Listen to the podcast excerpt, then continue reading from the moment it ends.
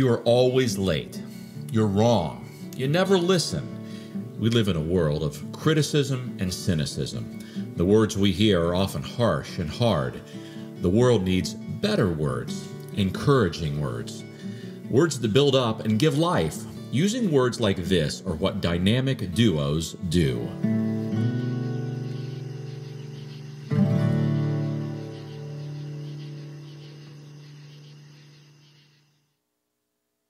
If uh, you'll come forward at this time. So I want to introduce, uh, many of you are familiar with Tim. This is uh, Tim Carmody. Uh, Tim retired on September 11th after uh, 42 years. And I know some of you are doing the math in your head. How's that possible? Um, but uh, 42 years in, in, law enforcement. He was most recently the police chief in Council Bluffs. And four decades of service. And that's like a, a, really, really cool thing. Um, so Tim has done a lot over uh, around here over the years. Um, he started off probably in youth ministry when his uh, kids were in high school when we started. Then uh, you'd left OPD. I think you were like an assistant chief there, and he became the chief of police in Fort Dodge, Iowa. He was gone for a few years, but when he came back and became the police chief in Council Bluffs, uh, just started in a lot of roles uh, here volunteering at the church. He's led uh, Bible studies, house churches. Um, He's one of the leaders of our disciple Bible study. He's uh, chaired our last capital campaign with uh, his wife and another couple. And he's also uh, uh led our leadership team as well during the last uh, year or so. So, me and Tim put one and one together, and we got two. Tim is not ready to retire yet, and we've grown so much over the last couple years, so we just need more help around here. So he's our newest staff member, so that's really cool stuff. Um,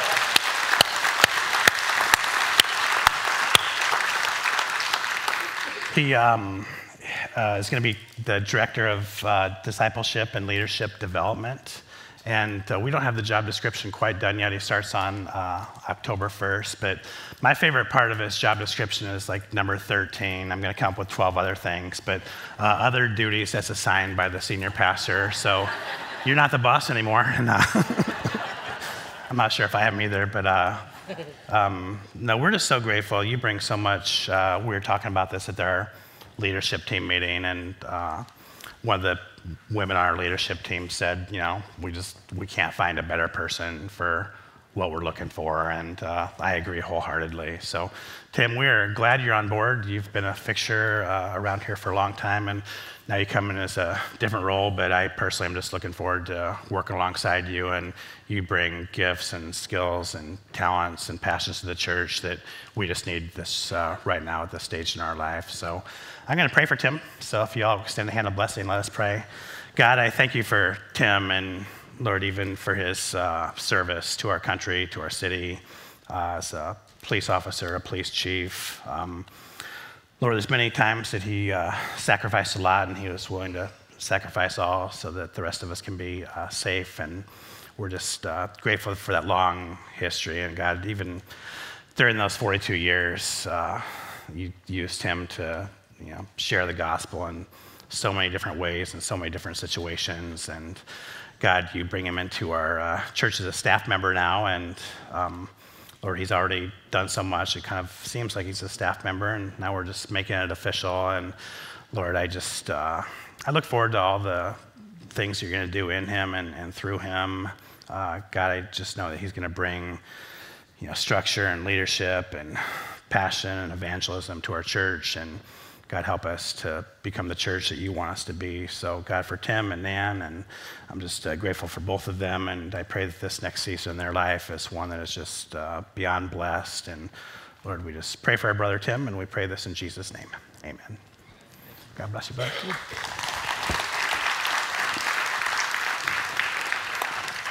Yeah, so you're in the church now. You uh, hug and not handshake. So that's uh, lesson number one. Yeah, so we're doing a series on dynamic duos. We're looking at relationships. So this is going to be applicable to you know those of you who are married, those of you who have friendships, uh, those of you who have children, those of you who have parents. Uh, this uh, applies to like all the relationships. I want to start off by talking about Saul. Saul is not one of the dynamic duo here. He's the dad of one of the dynamic duos. So uh, Saul had three things uh, going against him. One is the prophet Samuel was against him, and Saul gave Samuel every reason to be against him. Uh, I assume Saul probably, I'm not a psychiatrist, but I'll just pretend I am one. Uh, I assume he probably had bipolar disease, and you can just look at this throughout his life. There's times that, you know, he was highly functional, if not, you know, manic, and times certainly he would have, you know, dealt with depression. Um, if it wasn't that, Saul was dealing with something. Um, so Samuel just, uh, he burned the bridges with Samuel. Now, he had a second problem. That problem was uh, this up and coming rising star who was part of the dynamic duo I'm going to talk about, and that was David. So Saul had uh, the title, he had the palace, um, he technically had the power, but uh, David was the person that people looked up to. Everyone saw David, and David knew that he was a five star person, and Saul was a two or three star person at best. Everyone wanted uh, David to be their king, and Saul was just kind of losing the comparison battle to David uh, every time he compared himself to David. And then the third thing that Saul had going against him um, has anyone ever heard the song Anti Hero by Taylor Swift? So uh, I'm just trying to show you how cool and hip I am. Um, I had to do some research, but uh, it's, it's the one where she sings like, "I'm the problem, it's me." Um, so yeah, Saul was his own problem. He just got in his own way, and uh, his life was set up for him and he just he did he never took care of it. So he had a son Jonathan. Jonathan is the other part of the dynamic duo. So David and Jonathan are this week's dynamic duo. I don't think that Saul was probably much of a dad. Um, I think at his best he really tried to set Jonathan up for success. At times uh, he did pretty good, but there's just times like you just read through like First uh, Samuel, and it's just, just it's just painful to read sometimes. How many times uh, Saul dropped the ball on really being who Jonathan needed him to be. So let's go to 1 Samuel chapter 17. So there's a very famous uh, story here, but I'll tell you what happens before the famous story. So David was uh, the up and comer. Uh, the dad's name was Jesse, uh, basically a nobody. David was a shepherd. Now, David did two things, though, exceptionally well. Thing number one is uh, he was a musician. Yeah, so he'd play his harp and his songs, and he wrote the Psalms. Um, and you know, uh, King Saul's headache would go away. Uh, he, was, he was just that good. Like, he was an artist, but then on the other hand, he was a warrior. And we see this one in 1 Samuel 17 when it came time to fight the Philistine giant Goliath. Uh, it was David, I'll take him on. And David took a river rock and put in a slingshot, and all of a sudden, the mighty Philistine uh, you know, had been killed. And, you know, David, like, he had this rare blend of, like, courage and bravery, and he was a warrior, but then on the other side, he was, like, this, uh, you know, off the charts, creative, talented artist.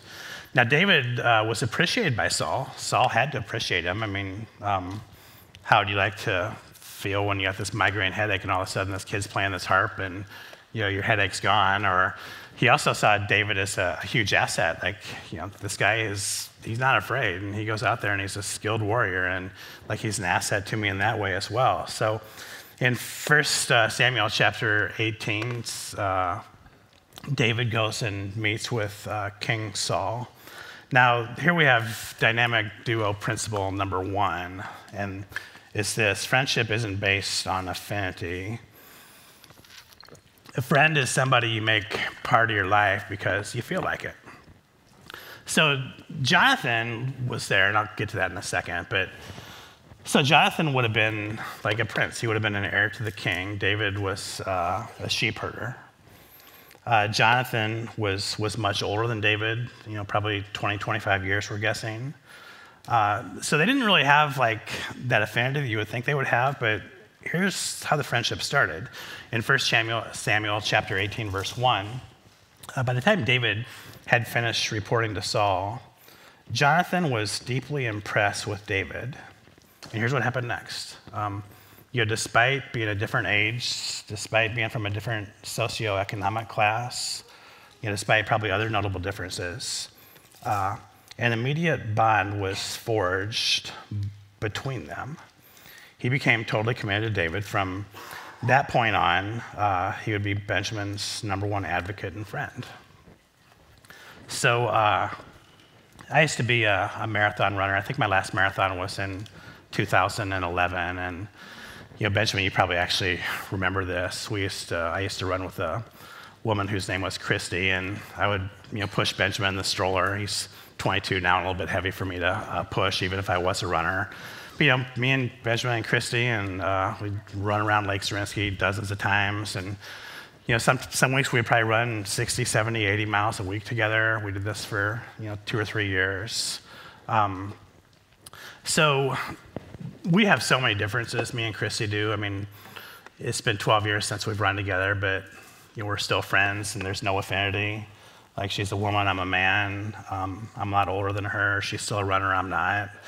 I mean, she has tattoos all over her body. I think she's run out of places, and I think she might be done with that. And someone asked me if I had a tattoo once, and I said, you know, have you ever seen a bumper sticker on a Bentley? And uh, so everyone without a tattoo is laughing at that, and those of you with them. so her nephew was uh, killed in a car accident. Uh, he was uh, on a wrestling team in um, western Iowa, and uh, he was out running on a gravel road and uh, he was run over by a car. And the moment I heard this, like, you know, it doesn't matter that I'm older, it doesn't matter that, you know, she's a woman, I'm a man, it doesn't matter that we don't run together anymore, it doesn't matter that, uh, you know, we have a difference of opinion on body markings. Um, you know, I just went there right away because I couldn't imagine being anywhere else. And at this point, it has nothing to do with affinity, it has everything to do with uh, friendship. I remember like the next seven or eight days were basically spent with her family, like taking them through what would be certainly life's most uh, uh, unbearable crisis. Um, you know, the same way though, David was hurt last spring playing lacrosse. Um, we thought he tore his Achilles, and you know, we got home from the game, and who's the first person I call? She's a physical therapist, and you know, she drops whatever she does, and you know, she helps the kid. Uh, turned out that it was a bad sprained ankle, but the principle is there. Like, you're not friends um, you know, because of age, you're not friends because of gender, you're not friends because of location, because of where you work, because of what you do. You're friends because you can't imagine your life without the person. Um, now, dynamic duo principle number two is that friendships aren't free. You just got to know that, but you got to know this as well. Uh, there's nothing uh, in life that has value that's free. Um, and friendships are no different. So, good friendships are going to, good friendships, it, it, it, takes time. It takes time, you know, time that you invest. Um, you know, good relationships mean that you, uh, you know, put aside your preference for talking and you listen to understand. Good friendships uh, that can cost you like relational capital with other people, and we see that here with uh, with Jonathan. Saul was so, at this point, Saul was just, it took about a chapter and a half, but Saul was done with David and he wanted to kill him. Um, he just, he was tired of people talking about how great David was. He was, talk, he was tired about, like, said, like, well, he's the next leader. So Saul was furious with Jonathan because Jonathan was, you know, friends with David. And, and he yelled, You're, you're no son of mine, you traitor. Uh, I, I've, I, I've, uh, I know you've chosen to be loyal to the son of Jesse. So he wouldn't even say David's name here. He said he's basically like the son of this nobody. Like, you're friends with the son of this, this nobody. You're a traitor. Um, you should be ashamed of yourself and your own mother, who, like, she's not much to write home about either. Your own mother should be ashamed uh, that you were even ever born. So, can you imagine, like, a dad saying that to a kid? I mean, it's heartbreaking to, to read that. And that friendship, though, with David, it, uh, um, you know, it cost Jonathan. Now, David suspected that Saul was trying to kill him. Jonathan did want to believe the best in his dad. So David said, okay, let's try to figure this out where we can see if he's trying to kill me or not. So Jonathan goes and uh, tells Saul that uh, David's gone for the day, and Saul was going to kill David that day. And um, you know, Saul got irate because he wanted David dead, and David supposedly wasn't around, although he was hiding. At that point, Jonathan knew that his dad was trying to kill David. So they had to say goodbye. Um, they figured out that indeed Saul was trying to kill David, and they got an escape plan for David. So here's what they said when they said goodbye, uh, at least for this time. Jonathan said, Go in peace. The two of us have uh, vowed friendship in God's name, saying, Now here's, here's what friends say, here's what dynamic duos say. Uh, the two of us have vowed friendships in God's name, saying, God will be the bond between me and you. So it's not just that there's a bond between me and you, God is the bond uh, between me and you. And then I'm going to come to this part later, uh, and between my children and, and your children forever. So you can see that part of being a dynamic duo is a, a commitment. Like, you know, there's a huge commitment to like relational health, and it, it, it takes work. So at least it's is dynamic duo principle number three is friends don't do what is easy. Uh, friends do what is best. So um, let's look at where we are in the, uh, the Bible story. So then Jonathan, the son of Saul, so David um, was again trying to you know, escape from Saul. Saul was trying to kill him. So here's what Jonathan did. Jonathan, he didn't send him a text message because uh, text messages weren't invented yet. Uh, he didn't even send a messenger, which he could have. Like he was the king's son. He could have said, "Hey, go tell David this." Uh, he actually went and he did this himself. Then Jonathan, son of Saul, figured out where David was. So think about that. Like, well, I don't know how to reach you. Well, you figure out where they are. You know, sometimes that dynamic duo relationship, it just takes work. And, and he went out. He didn't do the easy thing. He did the tough thing. He went out to meet him at Horesh. Although David and his men were in a tight spot, okay, so you'll have friends that are in tough spots. You're going to be in tight spots as well. Although David and his men were in a tight spot, Jonathan reassured David's faith in the, in the true God. Now, I remember, like, you know, I've talked about this before, but um, really, like, I lost two of my three best friends last year. Uh, one was a pastor in Kansas, and he died in March. And, you know, the other was our, uh, our worship leader that I really started the church with 17 years ago. And even as I look around the room right now, I'm just like, beyond grateful for people that didn't do the easy thing, but they did the best thing. Um, they didn't know what to expect when they called. They didn't uh, maybe know what to say. Uh, but there's just so many people that you know chose not to do the easy thing, but they chose to do like the best thing. And like for me, I'm just beyond grateful for that. And that's what like dynamic duos do. Is dynamic duos they they go the extra mile. They seek. They find. Um, sometimes they just sit, sometimes they're just present. None of those are the easy thing to do, but they're always the best thing to do. Now, dynamic uh, duo principle number four, and this is my last one, although the sermon's not even near over, so don't get your hopes up. There's a whole other section after this. So, dynamic duo principle number four is, uh, you know, friends use good words. Um, so I've done three weddings in nine days. Uh, and one of the things I always do is, you know, as I meet with a couple about the marriage, I always talk about like the five love languages. And one of the love languages is words of affirmation. So for men, 46% of us, this is our top love language. Um, for most of the rest, this is going to score as number two. Now, for women, I think the most common one is acts of service, but uh, a close second is words of affirmation. You know, so the way we speak to each other, it always emerges in these conversations. And I remember a long time ago, I was working with a couple, and um, her love language was the words of affirmation. Like that's how she wanted him to love her. Now, the marriage was actually like on pause. Like we went from the wedding planning to like couples counseling, like should we get married or not? And it really did come down to this. I think about 75 to 80% of their marriage dysfunction was because like she just hungered and she thirsted for these for these loving, graceful, life-giving words. And not only was he not doing that, like he was being very critical of her. And it's not because he's a bad person, because he's a good person. Um, it was just he was trained, he was kind of tattooed in the cradle. Like he thought it was very normal to like be critical of other people. you know, so this woman, like, you know, on one hand, like, loved this man at his best, but then she just wasn't receiving the love that she needed to receive from him. In fact, she was getting the exact opposite of that. And like, that was really like the thing that we worked on over the next few months. And, um, you know, they ended up getting married. Uh, they moved away. I don't know, like, if it ended up happily ever after or not, but the point is still the same.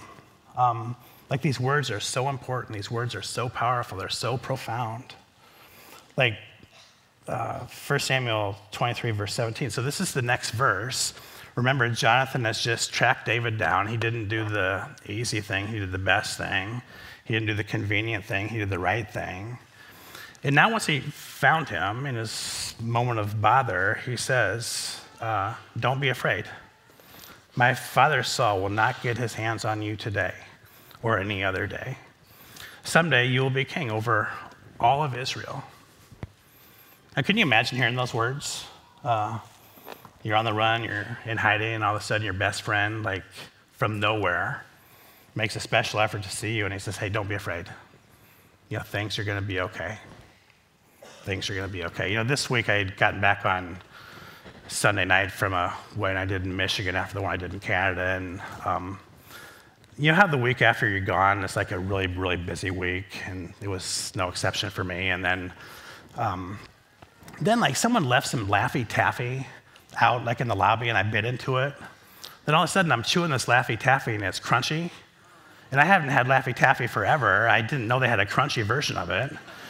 And it turns out that they don't. They, it was my crown from one of my teeth that was in there. So then I had to go to the dentist. Um, you know, we had a, a, large funeral here on Friday, and by, by Thursday, I was overwhelmed. Like, I just, probably if you saw me on Thursday, I wasn't the best person to be around. And I was, you know, went from my office in the conference room to the mail thing. I had to even check my mail, and I got mail, and there was one thing that totally like has changed the last four days, and it was this. So, uh, a woman that our, uh, so this is the from the CEO of Amigos for Christ.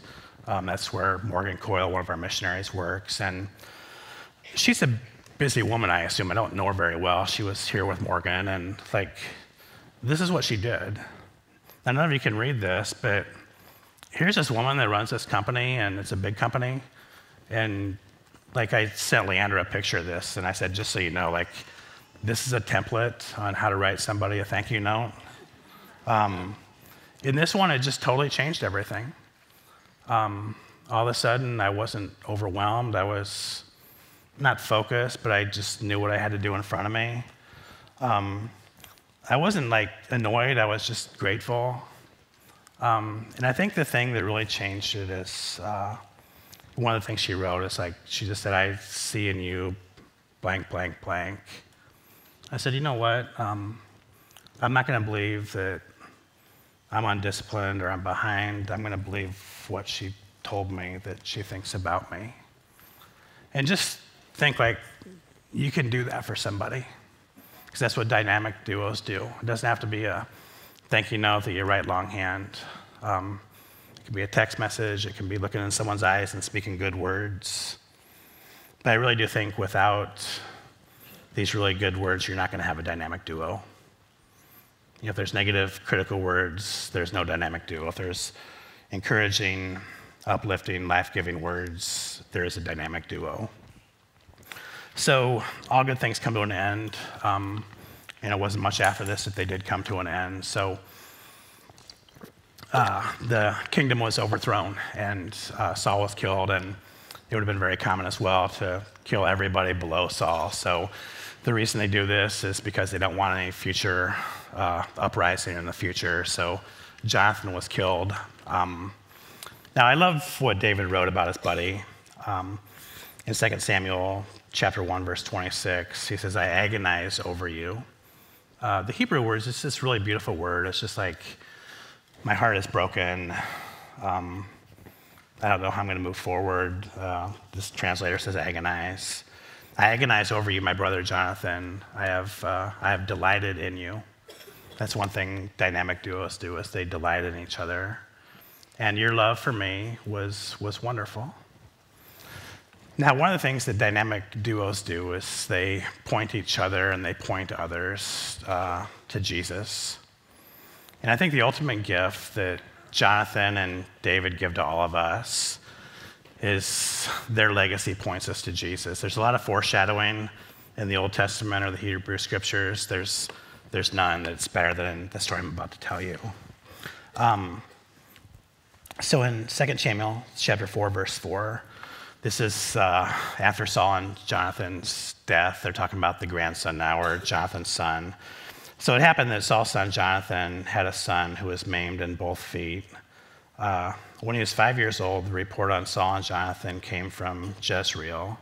So here, what's going to have to happen is like they have to escape, because from the oldest to the youngest, any living survivor in the palace uh, is going to be killed.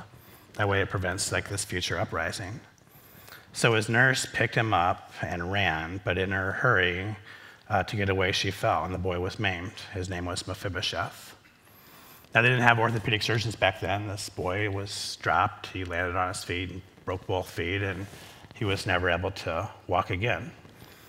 Now, let's fast forward a few more chapters to 2 Samuel chapter 9. So, do you remember that covenant? You remember that pledge that Jonathan and David did? They said, like, um, you know, my heart is with your heart, and it's not just with you, but it's with the future generations.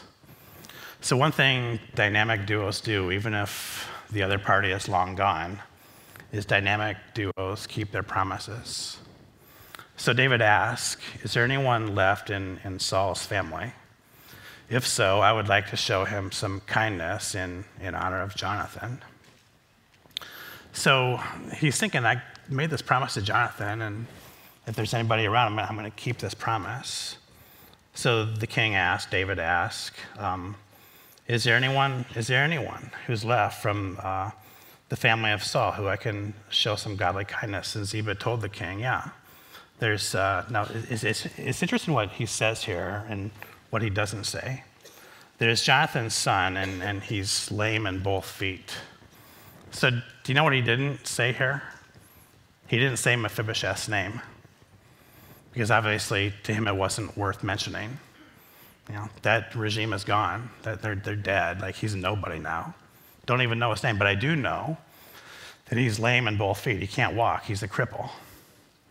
So here, like, we don't know the guy's name. We just know the label and, you know, welcome to America in 2023. There's labels all over the place. Um, you know, I have labels, you have labels, like we're anxious, we're, we're fat, we're a failure, um, you know, we're divorced, we're widowed, uh, we're shy, like whatever it is, like we carry these labels with us. Um, you know, Mephibosheth was it, he was lame, he was crippled. Now he continues in verse 4. He's living in the home of Machir, son of Ammiel. That doesn't really mean a lot, but the next part does uh, he's living in Lodabar. So here in the Hebrew, it's uh, Lodabar means like barren land or, or desolate place. Like the only reason that you would live in Lodabar is because like you're running or you're hiding or you just don't have the resources to live anywhere else. You know, so if you're from Lodabar, you're pretty much a nobody. Now, we've all been to Lodabar before. There's some of us who are there now, and there's some uh, who might even feel like you're a permanent resident in Lodabar. We have addresses like Gretna and Ashland and Omaha and uh, Elkhorn. But for many of us, our, our land is the land of Lodabar. I think of a friend who's recently uh, divorced, and he just doesn't get to see his three kids very often. His postal address is Omaha, but he's living in Lodabar. You know, I know a high school uh, young boy that lives there um, because he is absolutely crushed by the weight of his parents' expectations. His is the land of Lodabar. I know a couple who lives there. Their marriage wasn't the best in the first place, and she's recently lost her job and all the financial stress. It's not helping the cause any. They live in Lodabar. You know, the girl was told that she's fat by her uh, dance teacher, and she's not fat. She just heard that she was, and She's trying to do everything that she can not to be, and hers is the land of Lodabar. Yeah, there's the uh, person who struggles with depression. There's the woman whose dreams just aren't coming true. There's the guy who's addicted to pills. Like, yeah, I could say Elkhorn or Omaha or Ashland or Gretna on the mailbox, but they're living in Lodabar. Um, it has lots of people. There's some who are passing through. There's some who have been there before and never want to go back, and there's some who are just kind of stuck there. So when Mephibosheth, son of Jonathan in verse 6, um, was the son of Saul, came before David, he, he bowed deeply, basing himself and honoring David. Now, you can't blame him for this because Mephibosheth didn't know David's heart. He just knew that David was the new king, and he knew that the new king could do whatever he wanted to the people of uh, the old king. And even though Mephibosheth uh, couldn't walk, he was still a past heir to the king. And Mephibosheth just knew, he absolutely knew that David was going to kill him. He had no reason to believe otherwise. And then I love what David says in the next verse, verse 7. And maybe this is for all of us who are sinners, uh, for all of us who are afraid, um, for all of us who see like God as a taskmaster and religion is following a bunch of rules that we just can't quite get done. Um, so he says to Mephibosheth, There's no need to be frightened.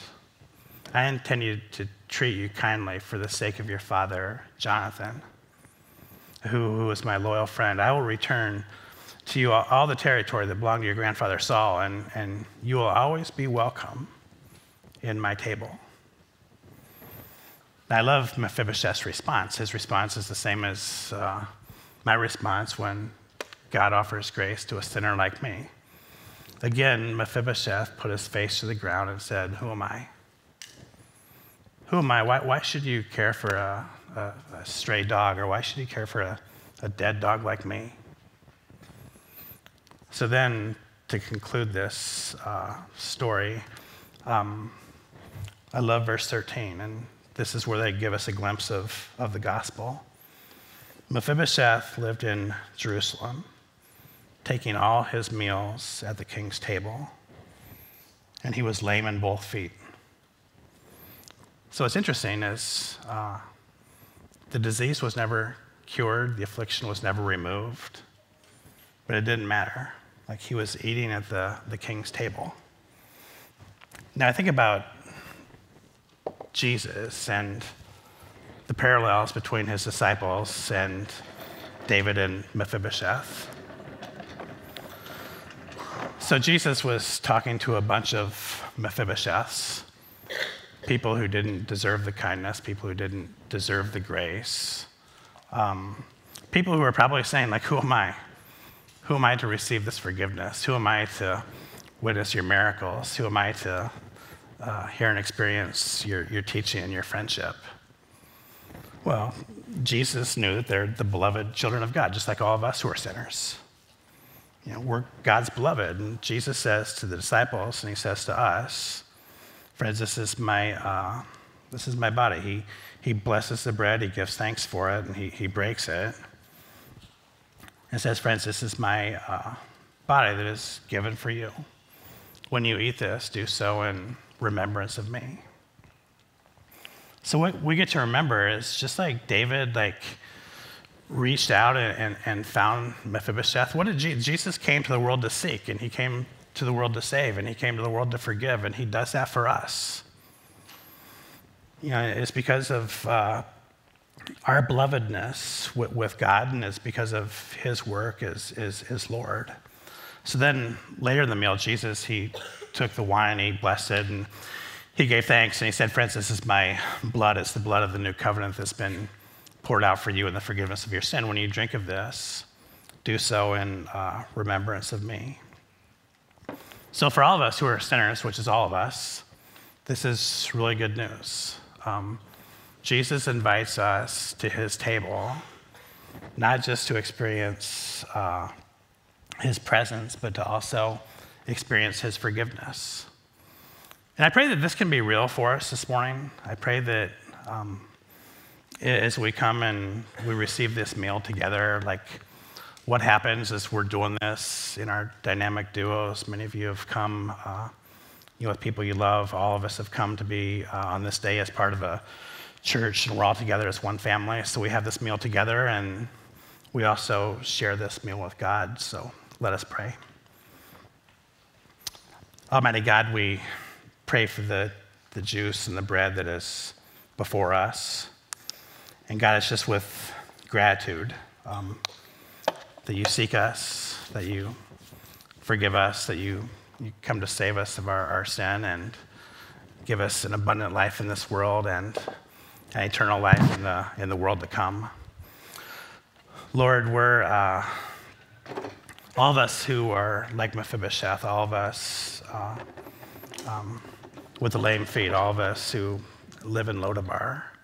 You know, the labels that we, that we carry, the addresses where we, where we live. God, we thank you that um, you sent Jesus to the world to invite us to your table where we can feast forever despite our shortcomings and despite our, our, our failures.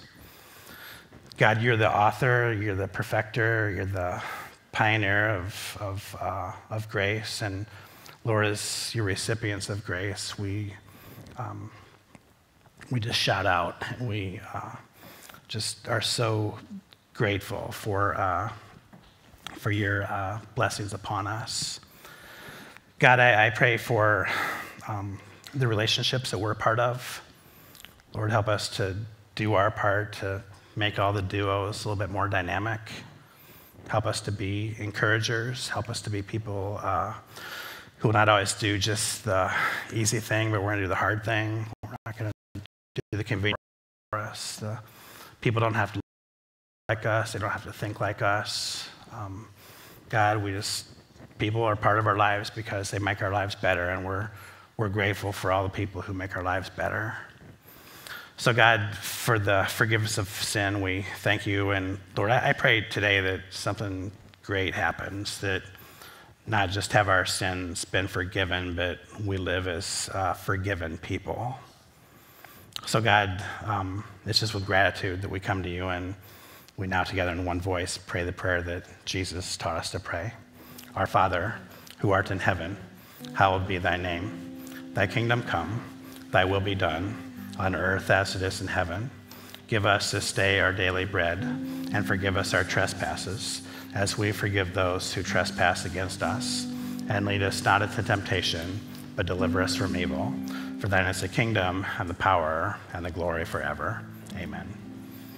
All right, so if you're new to us, since we've done communion the last time, just want you to know that um, everybody here is invited.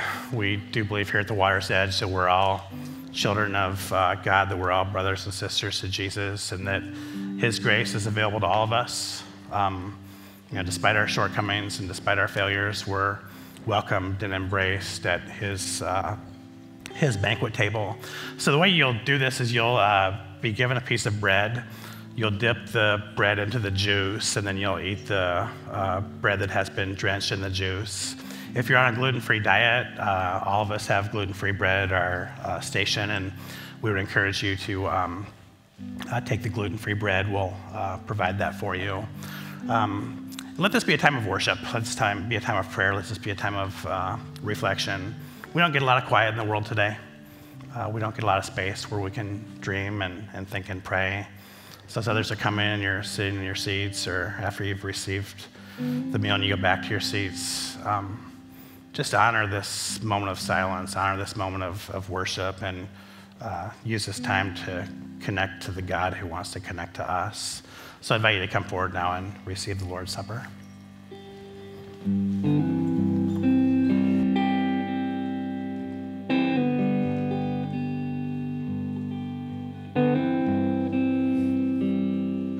If it's bandaging the broken, or washing filthy feet.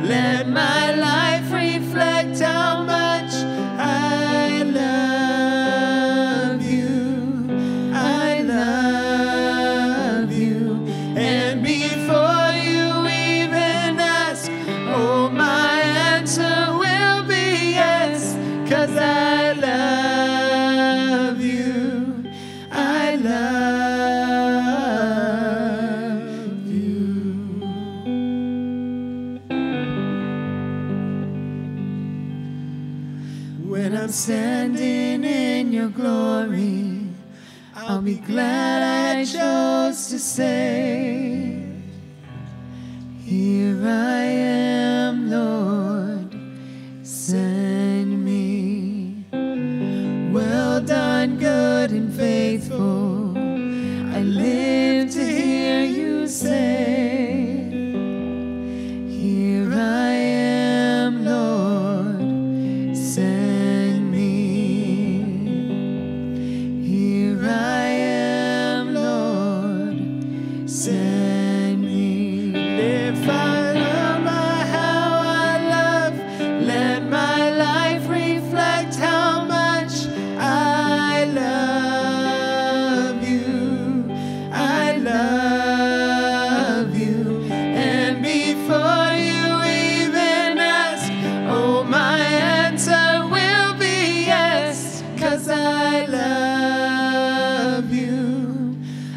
I love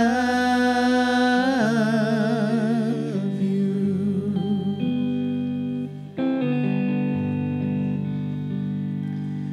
And when I'm standing in your glory, I'll be glad I chose to say,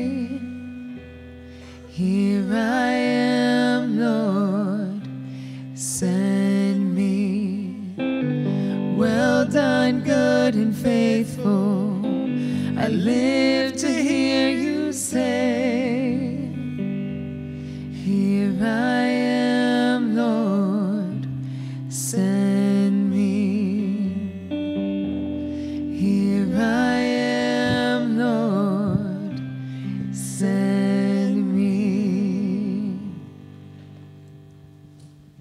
Well, through this communion meal together, we receive encouragement. And now, as we go out, let's go and be encouragers to other. And on your way out, you'll notice there's two tables with these dynamic duo cards. And uh, we want to invite you all to write a note to someone this week in your life that needs encouragement. Mail it to them, get it to them sometime this week. Hopefully, it will be that note, that encouragement that they need to just turn everything 180 degrees. So, thanks again for joining us at the water's edge, and we'll see you next week.